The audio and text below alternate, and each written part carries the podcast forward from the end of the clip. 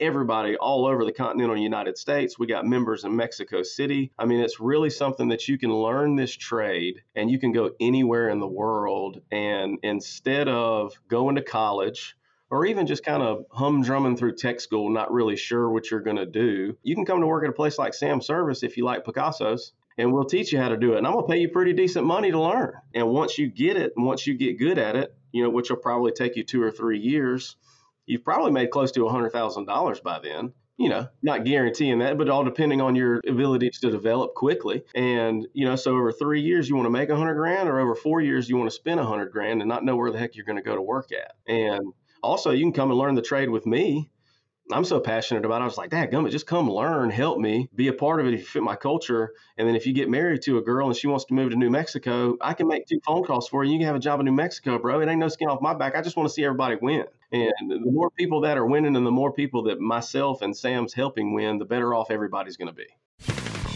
Welcome to the Skill Stadium a podcast for the skilled trades, where you can learn about the opportunities and benefits of working in the skilled trades from business owners, hiring managers, and the hardworking, talented professionals. And now, your host, Keith Williams. Welcome to the Skill Stadium Podcast, episode 117. I'm your host, Keith Williams. Thank you for tuning in. Today's show is about careers in HVAC industry and how to become successful in that industry. One of the things that I think is going to be of real value for this particular podcast is that you're going to hear from someone who found success making a transition from another industry. And this is an individual who had some struggles and still was able to rise to a high level in leadership in that industry. I also feel there is great value in hearing from people who have the power to hire you because there's nobody who can give you better advice to getting in an industry and being successful than people who are working in it. So, without further ado, I want to introduce today's guest. Today's guest is from South Georgia. He is a Falcons and Braves fan and Georgia Bulldogs fans. And you know how those dogs are doing undefeated. and so, my guest, he started his career in banking as a teller and worked his way up to a loan writer. And with the downturn in the real estate market, he lost his job. He fell on some tough times and really struggled. But today, he is the president of Sam's Service in Albany, New York. Please welcome Nick Cribb to the Skill Stadium podcast. Nick, how are you this morning? Hey, doing really good, Keith. Thanks. I'm flattered for you to have me on. Oh, my pleasure, Nick. I had the pleasure of listening to you on another podcast and, you know, I heard your story and it really moved me and I feel like there's not a testimony without a test. And I know that you've been tested and you're a man of faith. And so I really wanted you to share your story. Let's kind of start there in terms of how you got to where you are now. Because a lot of people see the title, but they don't understand the journey and the process. And I think that's important for people to know.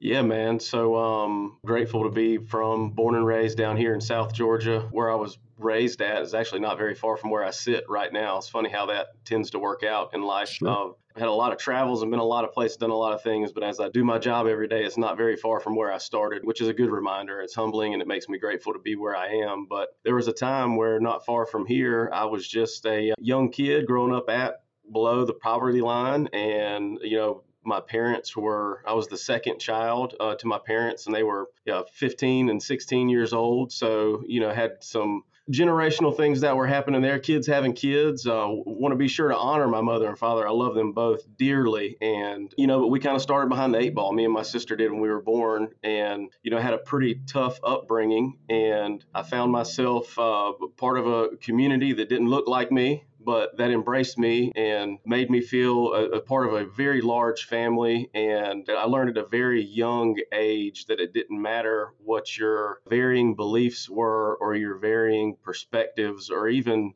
your varying physical attributes are. People are people, and good people are good people, and real recognizes real. And if you're just the most honest version of yourself, you you'll be accepted and you'll and you'll excel. And from there, I went to you know, went to high school and became very active in sports, became a basketball player. And at that time, that's the first identity that I ever had, Keith. It was the first time that I ever, for once in my life, I was like, I know who I am. I'm I'm the white dude at the black school that plays basketball. That's my calling card. That's who I am. And I leaned into it, and I was and I was grateful for it. It was fantastic, and I did well and enjoyed it. And then next thing you know, I graduated from high school and I was from a a social circle and a family circle that, that nobody was ever talking about what's next. It was never, hey, you need to go to trade school. It was never, you need to go to college. It was never, you need to join the military. It was like, hey, we got a game Friday. What are you doing Saturday? And then high school's over, right? And didn't have basketball anymore. My identity kind of was failing me.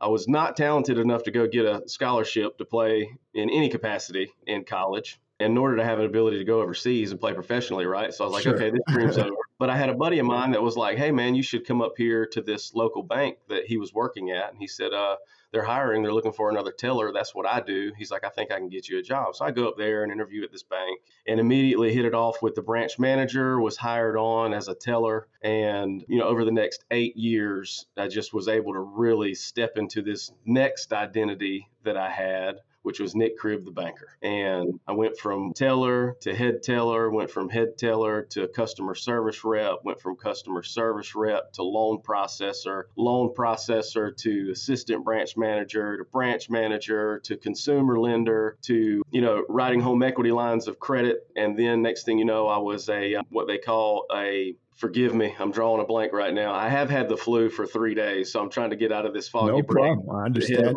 Take your time. Uh, basically, like an apprentice vice president, they were basically pouring into me to become a commercial lender and everything was going really well. I was enjoying it. I was wrapping my head around it. A big part of banking, I would say 95% of banking is customer service and relationship building. I mean, it's not real hard to sell money. You know what I mean? It's yeah, pretty simple. Yeah. Either the math works or the math doesn't. But people like to do business with bankers because they like them, and people like to do business with bankers because they're kind. And I figured that out very quickly. And but then next thing you know, I I just proposed to my wife. We had just bought a home and then my daughter, my oldest daughter, Bailey, who's 14 years old, who just made starting varsity for her awesome. basketball team as a freshman, by the way. She's a little baller like her daddy. And can she so beat you? Hold on, just been born. Can she beat you now? Sorry, I trying to jump in. Can she beat you? You know, I got to ask you that. Man, she I'll tell you what, if I put her in the paint, there ain't much she can do with me right now. She's still smaller than me, but I don't want to see her in the shooting contest, man. She can she can go toe to toe lighten it up sometimes. Tell her she just keeps if she keeps that elbow in, she's hard to beat. So there you go. There you go. You gotta be a shooter when you make the team as a freshman. I figured that. yeah. Yeah. You gotta be a shooter and you gotta play defense, and she does both of those pretty well. So Yes. But sorry, go ahead. Go ahead. I'm sorry to interrupt you there. No, we can talk about Bailey all day long. I'm so yeah, glad her right now. So but um so she was just born, right? So I got her fixing to get married. Little, well, actually, I had just been married, just bought a home, got a little baby at home. Yes. Show up to work, and the writing's been on the wall for a while with the 2007 economic downturn, the unraveling of the mortgage crisis in America. I remember getting the paper on my desk at the bank one day, which was just like gloom and doom, almost like, "Hey, the depression's coming." And I was called into a to a meeting that that Friday to end out the week, and the the bank president came walking in, and he was he, he was just crying his eyes out before he, he, could ever even say a word. And he said, Nick, if it was up to me, you know, I'd, I'd keep you forever. I really do feel like you're going to do great things. He's like, but we're cutting costs. We got to cut back. We don't even know if the bank's going to make it. And so they laid me off. And so I went home and I'm taking care of a little baby, which I wasn't real good at. I wasn't scared of it, but I wasn't real good at it. You know, it was very intimidating as a 24, 25 year old. And my wife's going to work, working the night shift at the bank. She was a NICU nurse. So she's leaving working the night shift. I'm taking care of the baby all day long. And that's the second time that I lost the identity that I had formed for myself. But this time it was different. This time I, it, it was okay, it wasn't the end of an era. It was, dang, Nick, you failed. You didn't achieve the success you needed to. You weren't good enough for them to come up with a reason to keep you. And then on top of that, for about six or eight months, I couldn't find a job. Sure. You know, it was really, I mean, the, the I if you remember, it was awful. And so I finally I finally got one, and it was at uh, a uniform and linen company, and it was a decent job. I mean, it was it was something that I should have been grateful for, but my pride had had me attached to this thing that I probably should be doing something of more esteem than something like sure. that. I didn't I didn't have the humility and gratitude needed to be grateful in that moment, and it, within that social group that I was now a part of, a lot of people used pain pills. Yes And I was introduced to a pain pill while I was there on a truck route one day. And I remember taking that pill in the way that, that it kind of just laid over me like a warm blanket. And I remember just being like, man, I'm back. This is, I feel like I felt when I was a ball player again. And I, and I feel like I felt when I was excelling through the banking industry. It gave me this feeling of success, like of elatement. And, and it was a lie. You know what I mean? It was, it was not, it was this fake substance that was making me think that I was winning again when in reality I was already winning before I took the the pain oh, pill. Oh, yeah. I just I didn't realize that I should have just been grateful for it, right? But that turned into a about a really rough 5-year stretch of awful decision making and drug addiction to opiates and I finally found myself in a position to where my wife was like if you don't get help you know you're not going to be able to be around Bailey I can't have you in this house. Her motherly instincts take over right? And she's like listen dude if that's what you want to do with your life you can't. She's not going to be a part of it. And um Man, that'll motivate you. That'll change you.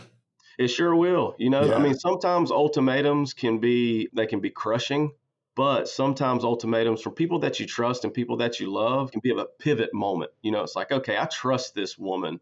Yeah. She does not, she wants what's best for me. She wants me to be a daddy and a husband. Yes. I mean, she, she, likes spending time with me, you know, but she's also saying, I'm willing to let all that go if I'm not going to watch you burn your whole life down, engulf us in the flames along the way. Yeah. That probably was very pivotal. I'd imagine that that that must have shook you up like nothing could.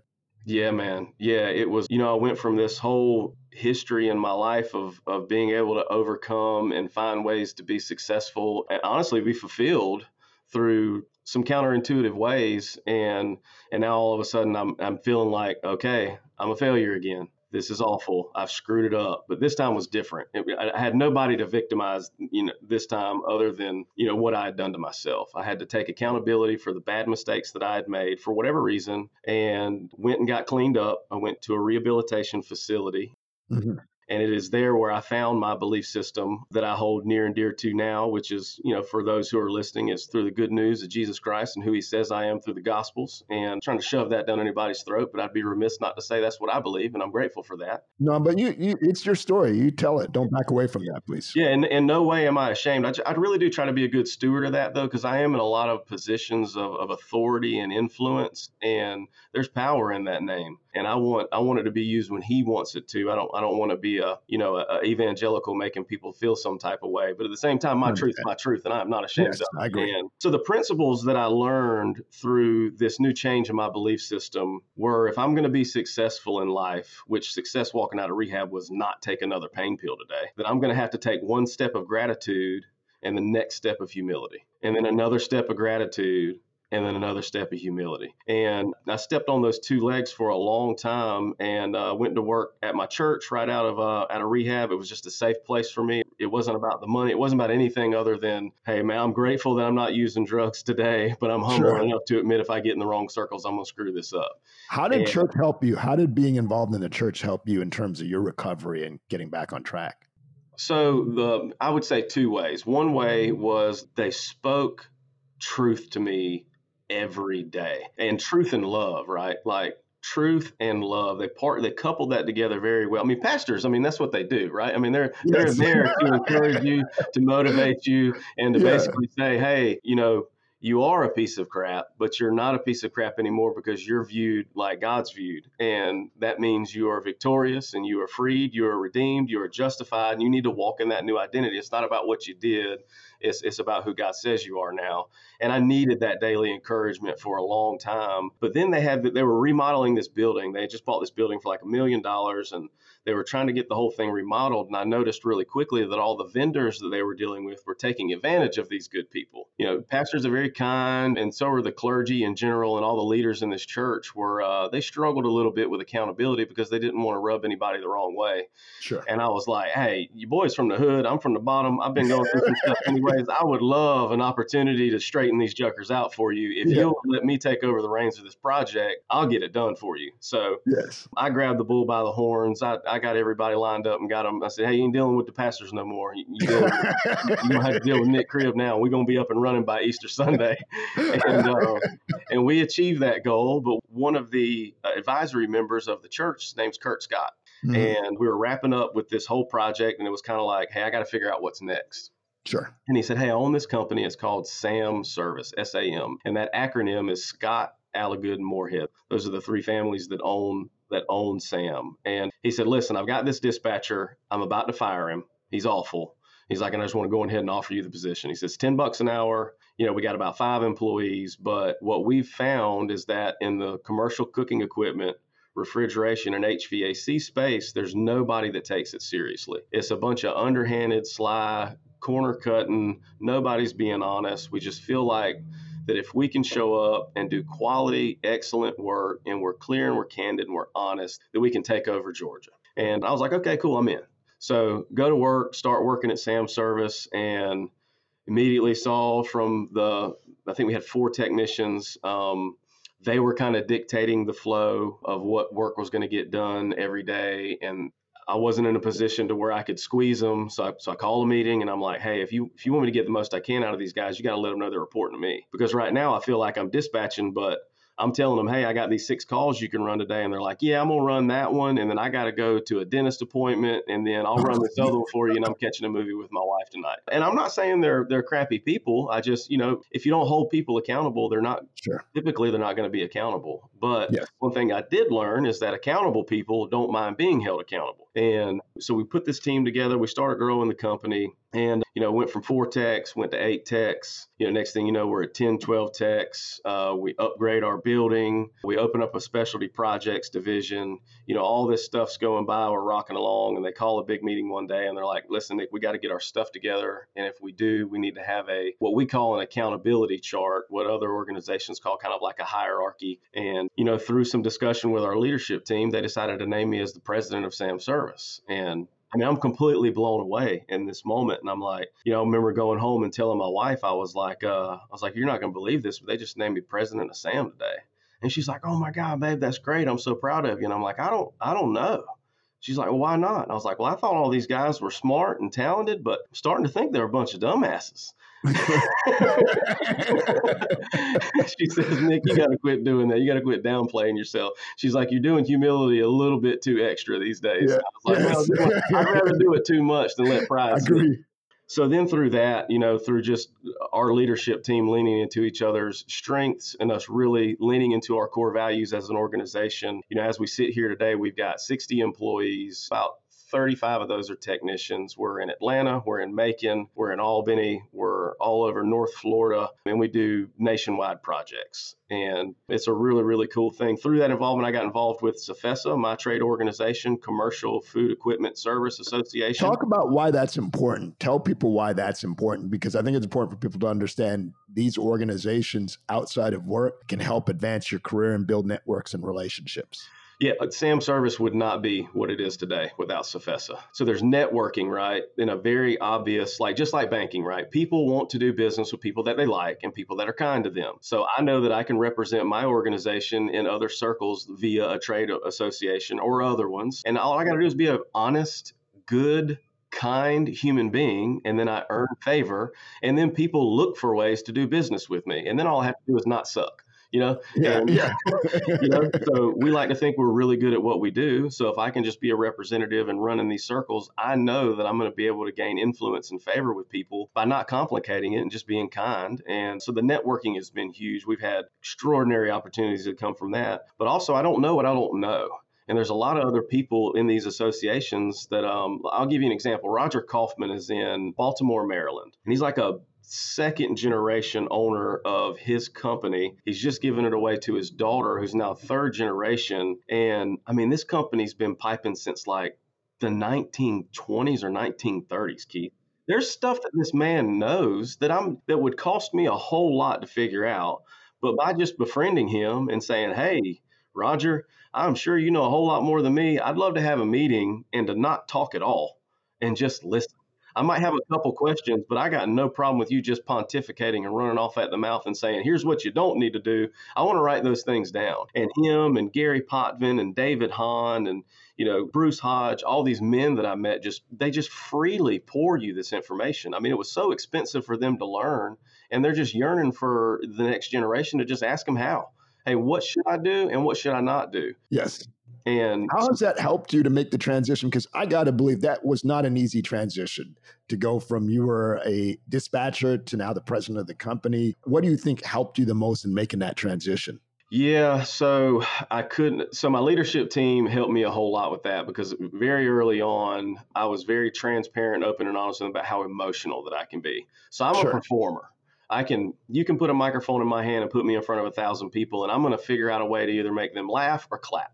It's what I do. like You're gonna, yeah. you, you, give me a, a sheet of goals and say, Nick, I need you to do this. I'm gonna figure out a way to do it. So I can achieve and I can perform, but that is very different from leading. So, what I had to learn is that my natural style to attack issues and to attack goals is not normal. So, when I'm leading people, I have to figure out in a very empathetic way how to communicate to them to motivate them to in some to just get 80% of the way there with their energy and their skill set of how God's just naturally gifted me. And because if not, I just wear people out or I just I mean, I'll run smack into a wall and just, you know, piss people off because they just, people ain't on my level. And to be a good leader, you know, you have to be able to produce other leaders. And there was a time at Sam Service where I was just a dispatcher and I just had to be told what to do. And I had to say, yes, sir, no, sir. I had very clear lines in my uh, authority and in my influence. And, and I had to operate within that. So then as I was given more, I had to be a good steward of that and say, okay, as I lead other people, I better create very, very clear lines of accountability and structure for them too. And you heard me say earlier, accountable people don't mind being held accountable. I don't think there's anything wrong with if there's a badass in your organization that's kind of a little bit off par for you to just call the meeting and say, hey, dude, I care about you. I love you. You're really, really great at what you do, but I need your help. You're missing the mark right here. And I don't even know if you know. 90% of the time they have no clue and they just needed to be told and they go oh dang dang dude i didn't i didn't even realize that thanks for bringing it up i'll fix it the and, power of candor and communication yeah man and just honesty you know honesty just being yes. honest just being the most honest version of yourself and um, i find that people just man, they thrive in it. They love it. And that's kind of what I've morphed my entire leadership style here as I've matured into more of a leader, which I'm working on every single day at Sam Service was to just, you know, a little bit less more of Nick and a little bit more of the fundamentals of what great leaders are and trying to be well read and, and trying to be stoic and measured and patient. Yeah. Well, it's, it's it, like you said, it's a journey. You know, you're constantly trying to improve on it. And that just doesn't happen overnight. And the fact that you're conscious of it and you're working on it is tremendous because a lot of there are people who don't, you know, right. They, they, don't, they just, they're, I've always done it this way. I've always been this way. I'm not going to change. And that, that doesn't cut it anymore these days. Yeah. So I had this beautiful gift of doing it my way that ended horribly. So it's a really easy thing for me to say, well, Dad gummit, this is my first thought. This is what I wrote down to do. I'm going to do it this way, come hell or high water. It's like, no, I've done that before and it didn't work out.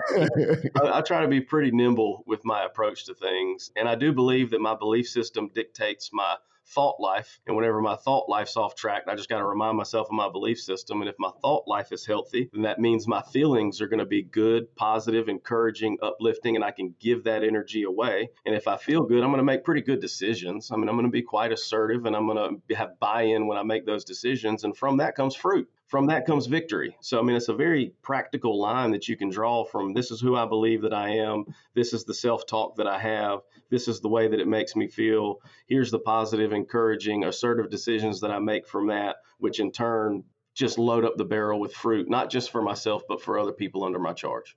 Excellent. Talk about your company culture because one of the things I keep hearing you say is that accountable people want to be held accountable. Look, first of all, I don't think everybody's like I agree with you on that. Mm-hmm. But I mm-hmm. don't think every person out there has that mindset. So, how do you find people? Because obviously, you're getting people in your organization who have that mindset. Everybody's not like that in the world, as I'm sure you're aware. How do you find and attract people that fit into your culture? Because your culture, accountability, I know is part of your culture. I'm just listening to you.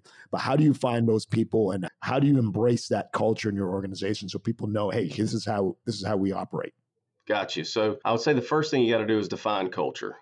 Culture is a, a collective decision made on beliefs and approach to a way that you live life within a group of people, right? So that's how there's different cultures in Europe and there's different cultures in America. It's because there's different groups of people there that have different things that they've decided upon to be true. So within Sam Service, our core values tell us what our culture are. And I, and I won't go through all five of them right now, but I'll explain culture to you at Sam Service this way. If me and you were to walk into a museum together, Keith, and we're walking side by side, right? And we walk over and we look at a Picasso. I'm a big Picasso fan. And I go, man, that freaking Picasso, man, Keith, I could stare, I could stare at this thing for hours. It's just beautiful. And you go, eh, it's not really my thing. I'm like, really? You don't like that? And you're like, no, nah, I mean, it's cool, but it's not really my thing. And I'm like, dang, okay. But then we walk over to a Monet and you're all struck, right? You're like, man, this Monet, like the way he works in the shadows and just the, he's using every color on the spectrum, man, this is just beautiful. And I go, eh, I really like the Picasso more. That's basically the same thing with organizations. It does not mean that you're a terrible person because you don't like a Picasso. I'm not a terrible person because I don't like a Monet. So as I'm trying to find people to fit in Sam's service, I just need to make sure they're fans of Picasso because part of liking Picasso is being held accountable. And if you don't like being held accountable, that's fine. There's plenty other organizations out there that might be a better fit for your palette. But here at Sam Service, we know who we are. We know what our culture is. We know what we're going to demand. And either you fit or you don't. And when you don't fit, it's not, man, you stink, you suck, you got to get out of here. It's just, hey, we'll take you through an assessment of the core values. We'll talk about who we say we are, who we believe we are. And we can show in a very practical way how they don't align with that. And then say, hey, man, we think God's calling you somewhere else, bro. Like, don't try to Definitely. grin and bear it here. Go find your Monet. And yeah. that's, that's kind of the way we cultivate that. Yeah, I think it's a question of patterns. You know, my son played uh, travel baseball, and the when they started getting to an older age, thirteen, and kids were pitching, I started seeing a profile. Kids were over six feet, certain height and weight, and there were some parents who were like their kids were smaller, didn't fit that profile, and they're upset that their kids were getting pushed back as they were getting older. And I said, well, look at the patterns even if you look at the pros, right? Now, I'm not saying that they're not exceptions, but you've got to study patterns. Patterns will tell you something. If they've had success with like big kids pitching, right? The first baseman is usually a bigger kid. Second baseman is a little bit smaller, more agile. You got to go f- get in where you fit in. So if your kid maybe they go through a growth spurt later on. Maybe they can explore back in pitching. But at the end of the day, this is what has worked for these sports teams. It's no different in a company. You know, like here's a pattern that we've seen in people who've been successful in our company. You don't kind of meet that pattern. And you know you've hired enough people mm-hmm. you're going to know fairly quickly. Your people are going to know too if you bring them in or her in. So um, I'm a big fan of getting in where you fit in. Yeah. Just like, you know. Absolutely. And so I, I totally understand what you're saying. And like I said, people just have to, if they listen and pay attention, like I said, I was just listening to you and I knew right away accountability, accountability, mm-hmm. accountability. I'm like, okay, I get it. I understand. Yeah. And those are the things that people miss. They don't pay attention to. And then they get in a, an organization where they're not necessarily maybe they get in, but they interview and they're like, wow, this is just not the place for me. And it's, it's having that self awareness. Also, I know you do a lot of work with schools because we have a skills gap and we need to get more young people into skill trades. Talk to me about how you're, because I, I think that's smart that you guys are partnering because I know you're working with schools. And I think that's so important to get that pipeline because we know that there are a lot of older people in your profession and we need more youth. Talk to me about what you're doing and how you're going to get more young people into your profession. Yeah, so we know that the workforce as it sits, there aren't going to be guys my age, not many, that are going to be coming to work at Sam Service, you know, with already knowing how to cook an equipment, refrigeration, and HVAC. It's not going to happen. There's definitely not going to be any of them my dad's age, you know, like 50, 60 years old. They're all they're man, they're on the tail end of it. They're getting ready to land the plane. If you get one of those, you're lucky. But honestly, even if you get one of those, they're so adverse to the extraordinary change that happens every day in this world. It's just a tough thing for them to do. So we're placing ourselves in front of high schoolers and trade schools to say, hey, here's a really good opportunity for you. That once you kind of break it down, it, it opens their eyes up to a really big world. And that world is food. So you see all these restaurants, you hear about all these delivery drivers doing the Grubhub thing. You hear, you know, Amazon's looking to do the little marts where you can order the groceries and get them delivered to your house the same day. Like you hear this whole world that is food, and sometimes a lot of our general public doesn't realize there's things that have to keep that cold, or there's things that has to get that hot and that is industry wide and that's where sam's service fits in whether you want to go to burger king and get a whopper They can't do that without Sam's service if that grill's not working. Or if you want to just be at home and order some milk, you're going to get spoiled milk if I don't keep their refrigeration running. And I was like, I, I said, I challenge them, like, look at it, it's everywhere. There is zero chance that you're going to come here and not have work to do. We we cull as much as we can with our customers that we receive because everybody needs us to do stuff all the time. So to learn this skill set is something that can take you anywhere in the world. Through the circles that I run in at CFESA, we've got a guy, MCT, and he's got a company in Sweden, he's got one in the Netherlands, he's in Dubai. You know, of course, we got everybody all over the continental United States. We got members in Mexico City. I mean, it's really something that you can learn this trade and you can go anywhere in the world. And instead of going to college or even just kind of humdrumming through tech school, not really sure what you're going to do, you can come to work at a place like Sam Service if you like Picasso's. And we'll teach you, and we'll teach you how to do it. And I'm gonna pay you pretty decent money to learn. And and once you get it, and once you get good at it, you know, which will probably take you two or three years, you've probably made close to a hundred thousand dollars by then. You know, not guaranteeing that, but all depending on your ability to develop quickly. And, you know, so over three years, you want to make a hundred grand or over four years, you want to spend a hundred grand and not know where the heck you're going to go to work at. And also you can come and learn the trade with me I'm so passionate about it. I was like, Dad, gummit, just come learn, help me, be a part of it if you fit my culture. And then if you get married to a girl and she wants to move to New Mexico, I can make two phone calls for you. You can have a job in New Mexico, bro. It ain't no skin off my back. I just want to see everybody win. And yeah, the more it. people that are winning and the more people that myself and Sam's helping win, the better off everybody's going to be. Nick, got a quick question for you that you mentioned that. Are you open to letting a young person come and shadow your company? So you got 18 year old, they're not sure if they want to do it. Could they call or reach out to your company and say, hey, we want to spend a day just learning the trade and figure out if this is what we want to do? Don't mean to put you on the spot, but is that something you think you'd be open to doing? A hundred percent if somebody were to reach out in regards to this podcast and say, Hey, I'm interested, I was moved by your story or whatever the heck it was, but like, or Hey, man, I just need to make some money. You said $100,000 in three years. What's that look like? hey, we can talk about it. If you're in Georgia, we need your help. I mean, we want to have 20 branches by 2032.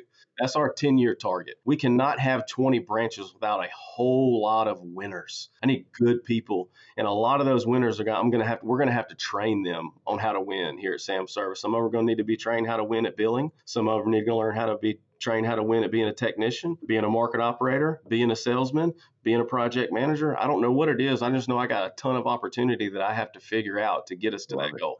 I love it. And I, I want to just emphasize something companies are not doing that anymore. Companies don't pay for training and pay you while you're training. So this is very unique. This is a unique opportunity. You have the president of the company putting an offer out there. I take him at a man as, at his word. I believe him. And so if you're listening and you're a young person, I mean, 18, you can walk in the door and have an opportunity. I can I say that, Nick? Is that okay? Yeah. So at 18, I won't be able to put you in a van. You got to be 21 to drive a vehicle. But at 18, if you've got some gumption and you've got an ability to get to work and meet my guy to pick you up, a hundred percent, I dare you to call. I dare you to let us, let us talk about it. Challenge is there. Challenge is there, folks. Listen, Nick, I want to ask you about, we're going to wrap up here. I want to ask you about, first of all, I enjoy this conversation. You and I could talk for hours and hours. I want to make sure I respect your time. We'll probably have to have a second version of the podcast, you and I, just because there's so much more I want to talk about that it just. Nick, tell me about because you're a family man. I'm a family man. You're a man of faith. What does success look like for you? Like, what's next for you? Because you've risen to a level of president of a company, and I don't believe you're somebody who just sits on Mm-mm. title. You know, I don't see that in you. I see bigger things. And that's always challenging when you're at the level that you're at. What does success look like for you, whether it's work, family? Because I incorporate all that because I know that it's not just work for you, you know, as a family man. Talk to me about what success looks like for you. So, success for me, I can define it two ways. The first way is professional and personal, uh, and the second is completely personal. Sure. But the first one is just adding value. I want to add value to everything that it is that I am attached to for the rest of my life. So I was just elected as president of CFESA, right? Big deal. I mean, it's, it's an election. You have to be elected by these members, and they elected me to be the president. And I don't plan on just saying, got it, cool, thanks. Like, no, I've got to add value to this association, and I'm willing to bust my butt to do it. right now at Sam Service, we're looking to grow the business every single day, quarter by quarter, year by year. I want to add the most value I can at an $8 million a year company like we are right now. Next year, I want to figure out how I can add value to a 10 to 12 million dollar a year company. 2024, how do I add value to a 15 to 20 million dollar a year company? And all the way up to how in the heck do I add value to a 100 million dollar a year company? Because it's not about a title, it's about creating value for the people that work for me, for the people that are in my charge, but also the people that spend their money with me. And it's a very fulfilling thing for me too, because much, just like when I used to be on the basketball court back in the day, you know, of course, whenever the game was over, I wanted to see the stat sheet, right? How many yeah, points, yeah. rebounds, assists did I have, right? But that's not the first thing I looked at. Very first thing I did was look up. Say, did we win the damn game? Yes. And I'm walking over to my teammates that played really well. And I'm like, Q, man, great look back there in the fourth quarter. Man, you really took over. And, you know, Juwan, I really appreciate you looking out for me and giving me that word at halftime. I was, you know, I was in my own head and you, you freed me up. Those are the conversations I'm having on the way to the stat sheet. And mm-hmm. I want to, I want to be that same type of person in business. And then at home, right? Like, I want to know how to add the most value to a 38 year old beautiful woman who's stewarding two toddlers at the moment and one teenager. And I've got to be a different type of person for her right now to add value and then I'm going to have to be in five years when we got a 19 year old that's out of school and we've got two kids who are in elementary probably starting to get involved in sports and but i have to have a value add approach to it. And then of course to my kids right? And that brings me to my to my second thing of what success looks like. If one day you know i'm completely bald i'm not just balding but it's all gone and my kids are, are out on their own and they've got their own families and somebody were to ask them who their hero was and, it, and if in some way shape or form they could say my daddy then buddy that would have been a successful life that i lived because that means that i loved them well that i earned their trust. Even after my authority was gone my influence remained. Even when i didn't have the authority to say don't buy that house they still call me and say hey dad should i buy this house? And they trust the counsel that i'm going to give them i really think that that would be a very successful life yeah, I'll tell you something. We have to be so careful with what we do and act as fathers because as our kids get older, they're watching. And we've got to admit where we fell short so our kids don't make those same mistakes. Tell you a quick story. My son, he plays basketball. He's a freshman on his varsity team. And there was a kid on the team that kind of ices him out because he's a freshman, won't pass him the ball. And, mm-hmm. you know, there was a play where he coughed up the ball and my son went and got it and scored. And I feel like, I, so I spoke negatively of that kid. I said, oh man, this guy's always coughing up the ball. He never passes it. And my wife looked at me and said, that's his teammate because you tell him not to. So when my son dogs teams that they play, I tell him, you can't talk about people like that. But yet I just did that, right? So they're following our examples. Oh, they're yeah. listening they watch what we do, not what we say. So we have to be so conscious of living our truth. And I always say, if you post, here's a true litmus test. If you post something and your kids see it and they're embarrassed or they're not, or, or your parents see it, like your mom sees it or your kid sees it, and it's not representing you right, you shouldn't post it. So I do feel that that's something I feel like you get because you're talking about your kids looking up to you as their as their hero and that comes with how you live your life and the actions you take. And I truly believe that your kids should be very proud of you for everything you've accomplished and what you've gone through because like I said there are lessons to be learned from your your struggles. There's no you know there's so many lessons to be learned by what you've gone through and what you've achieved. It shows that you're human. Right you know so uh, I, like i said i have a lot of respect for you uh, i wish you nothing but success and we got to do this again. Hey i ain't scared just holler at me. Yeah all right well nick uh, it was a pleasure having you on the show please share how people can find you. Okay so um, i'm on linkedin nick cribb sam service that's s-a-m I'm also on Facebook, Nick Cribb, very simple, and on Instagram at the Crib Life. So feel free to follow and connect through any of those mediums if you're looking to get some work or if you just need some counsel or otherwise to be encouraged. Excellent, Nick. Thank you so much for your time, and I wish you continued success and have a blessed day. You too, my man. Thanks. You're welcome. Thank you for listening to Skill Stadium. It would mean so much if you left a review on iTunes and told your family and friends about the podcast.